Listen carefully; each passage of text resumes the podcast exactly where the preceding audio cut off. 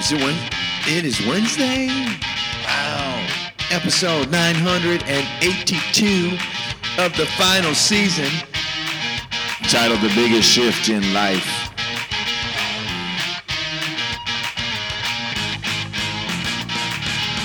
Good morning. If you haven't heard it today, let me be the first to say that you are awesome. My name is Troy Ritchie, and I'm the host of the Daily Wake Up Micro Podcast, which is what you're listening to today, where we spit and fire Monday through Friday to provoke thought, inspire hope, and ignite a fire in you, my listening audience, coming to you from Boom Studio A in the beautiful Las Vegas Valley. Well, like I said, we had episode 982.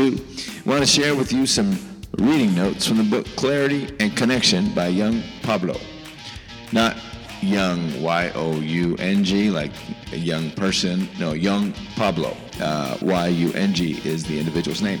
Now, the biggest shift in your life happens when you go inward.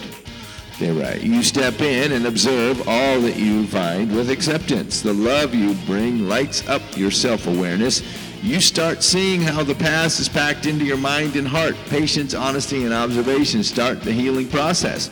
With time, intention, and good healing practices, the past loses its power over your life. You continue the process, stepping in, feeling, understanding, and letting go. Then you start noticing the results. You're not the same person anymore. Your mind feels lighter and develops a new, sharper clarity. You start arriving at your life and relationships ready for deeper connection. Time does not heal all wounds. It just gives them space to sink into our subconscious. You got to be intentional. You got it. Now go get it. I expect it.